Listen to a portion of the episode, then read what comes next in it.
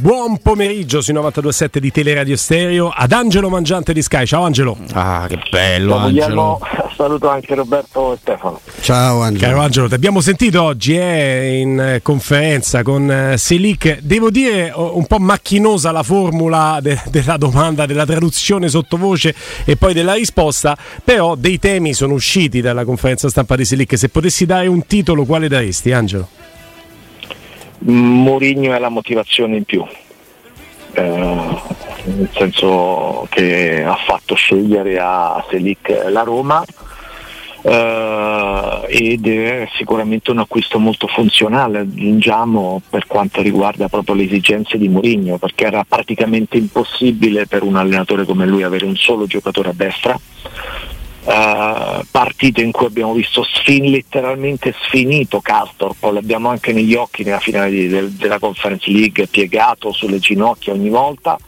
Eh, l'alternativa era un giocatore eh, impresentabile a certi livelli, cioè eh, Reynolds, eh, e un giocatore che secondo me viene per fare il titolare con Castorp che diventa una, una buona alternativa.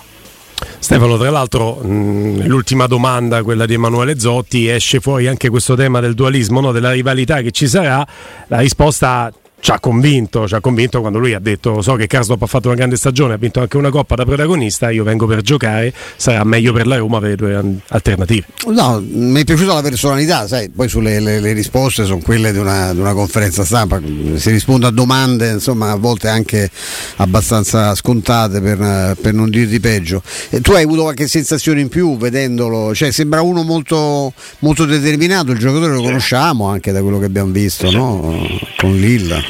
Sì, con un passato Stefano completamente diverso rispetto agli altri tre turchi che erano venuti, sì, un Der, un buon giocatore, ma insomma arrivato giovane, eh, ma rispetto a Saliucian e, e all'Aga Cetin, che, vabbè, che era poca roba, eh, infatti si è perso no? un po' giustamente, cioè uno che viene con uh, più di 30 presenze con la nazionale turca, ha giocato l'Europeo, ha vinto la Ligan, la Supercoppa francese, quindi guarda, io credo che adesso ci sarà una trasformazione anche nella difesa eh, con questo arrivo insieme al ritorno di Spinazzola. Io guarda, la mia sensazione poi tutto potrà essere modificabile come sistema di gioco, lo ha dimostrato Mourinho, ma io credo che si ripartirà con una Formula 4 dietro con, con, con Selic e con Spinazzola con due centrali eh, e questo permetterà anche di rischiare meno dopo tutti i rischi che, che ha concesso i Bagnets nella scorsa stagione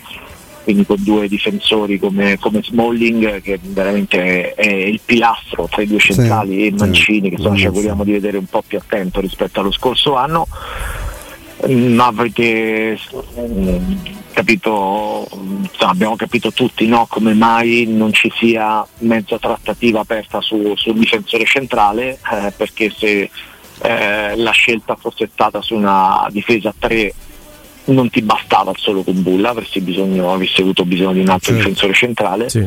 Così secondo me la difesa acquista sicurezza, solidità e c'hai Matic davanti a proteggere due difensori centrali. A me già sembra questo un qualcosa in più rispetto alla scorsa stagione. Eh, poi se vai Robby a difendere a 4 come diceva adesso Angelo e le vie del mercato portano lì e hai Spinazzola e Vigna come alternative terzini a sinistra, dall'altra parte Selic e Karsdorp, direi che hai blindato la difesa con i centrali che sono 4, diceva Angelo, e non c'è bisogno Ma, di toccare. Eh, sulla base di quello che ci raccontava Angelo è iniziato un percorso che porterà la Roma secondo me a fare quello che gradisce Mourinho che non è la difesa a 3, non è quello che abbiamo visto nella fase finale della stagione. Io sapete quanto mh, sia uno di quelli che porta avanti nelle scelte come può essere Selic, come possono essere altre di mercato, vede questo disegno qua. Però se mi date la possibilità, io avrei una domanda eh, secca per Angelo, che sulla base della risposta poi secondo me possiamo capire qualcosa in più se mi date un Vai. minuto. Ecco Angelo, se io ti dovessi chiedere, no? sapendo professionista quale sei e tutti i collegamenti che fai ed è impossibile eh, con noi, con Sky, è impossibile che non ti si chieda di Zagnolo, mi serve una risposta anche argomentata se vuoi, eh, però a questa cosa qua. Zagnolo, la Juventus, la Roma, Murigno queste quattro parti in causa, diciamo quelle più importanti, no? le due società, il giocatore, perché ci interessa di più della Juventus, e ovviamente l'allenatore della Roma. Quale delle parti in causa è quella da avere più fretta perché si chiuda questa operazione oltre alcune redazioni di giornale, Angelo? Ma in primis l'allenatore sì. penso che Mourinho, deve, deve okay. sapere con, con, con, cioè con, quali elementi tecnici cominciare una stagione fondamentale perché la seconda uh-huh. stagione di Mourinho deve essere una stagione superiore anche alla prima perché devi entrare tra i primi quattro per tornare in Champions League e dico Mourinho assolutamente però questa è una risposta soprattutto in chiave Roma se io te lo chiedessi in, in chiave operazione complessiva da lontano sei in chiave extraterrestre chi è che ha più fretta di o trasferirsi o non trasferirsi? Per me la Juventus non ha fretta. La Juve non ha fretta, perfetto. No. E allora mi sembra. La Juventus uh, ha già dei giocatori, ha già delle certezze. Oggi mm. hanno presentato anche Angel Di Maria, sentivo prima la conferenza stampa, un giocatore che viene molto motivato, quindi un giocatore pronto, un giocatore forte, come Di Maria che può fare la differenza nel campionato italiano. E quindi sulla base di questa risposta la fretta di Murigno parte Roma, la non fretta della Juve e crea il cortocircuito a cui siamo adesso, Angelo, è inevitabile. Sì, un cortocircuito che come può essere in qualche modo eh, fronteggiato. Innanzitutto adesso ci sarà un gettito di soldi non indifferente che arriveranno da due cessioni, no? che portano risorse al calcio italiano, che altrimenti non potrebbero andare avanti con, uh, con le loro operazioni. No? Una riguarda l'Inter, Skriniar, l'altro riguarda ehm, riguarda Delict. la Juventus con Delict. Cioè Delict può portare 80 milioni. 80 che poi possono essere 90 come vorrebbe la Juventus o 70 come vorrebbe il Bayern di Monaco che adesso ha portato Selanisic a Torino proprio in queste ore proprio per trattare i contorni economici delle operazioni. Questo che cosa porterà? Porterà innanzitutto alla Juventus dei soldi per andare a prendere il difensore centrale. Io non so se sarà Koulibaly perché, perché Koulibaly costa 30 se è più forte di, di Delict perché il contratto scade nel 2023 quindi non so se rinnoverà col Napoli non lo sa nessuno. Questo è uno scenario che vedremo che tipo di evoluzione eh, porterà ma la Juventus con quei soldi dovrà fare un difensore centrale e poi se vuole aumentare la cilindrata in attacco oltre a Di Maria oltre al ritorno di Chiesa oltre a Vlaovic non credo che riprenda Morata da quello che, che mi è stato detto stamattina da chi tratta l'operazione, uh, uh. però cambia poco, i giocatori ce l'ha, aggiungere anche Pogba è uno che in Italia secondo me una decina di gol sposta, può fare. Sposta, sì. Spostano tanto tutti e due questi acquisti e pensa quanto possono, possono spostare le scatole a Mourinho che ha chiuso la stagione a, a sette punti dal quarto posto occupato dalla Juventus e vede la Juventus che ha già preso Di Maria e eh, Pogba e potrebbe prendere Zagnolo. Perché potrebbe prendere Zagnolo? Mm. Mm. Perché innanzitutto l'interesse lo porta davanti, avanti da tanto tempo e perché Zagnolo sul rinnovo che voleva gli hanno detto ripassa a settembre. Sul rinnovo invece che la Juve gli farebbe, nel senso un quadriennale o quinquennale, quello che sarà a 4 milioni, è già eventualmente pronto.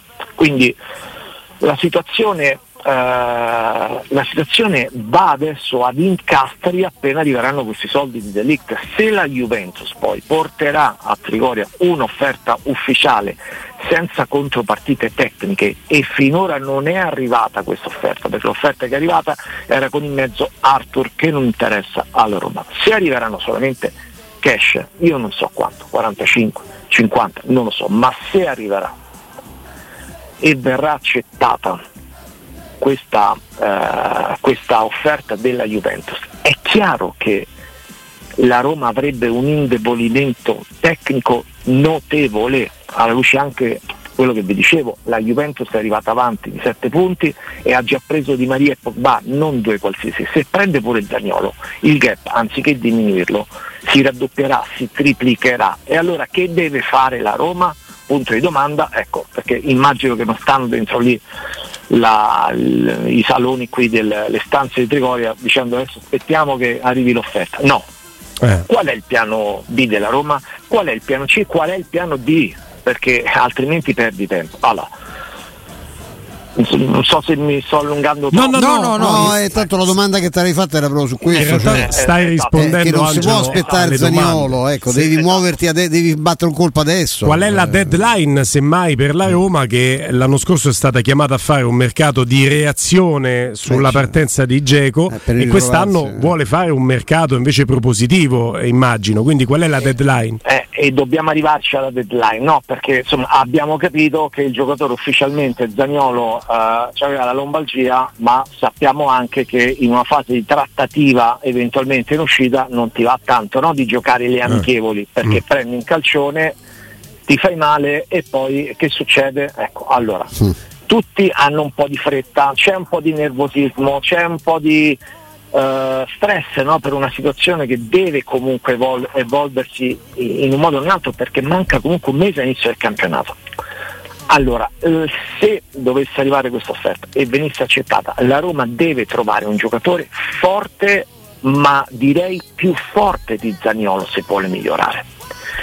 Chi è il giocatore forte come Zagnolo o più forte di Zagnolo in questo momento sul mercato è uno solo. Di è uno solo.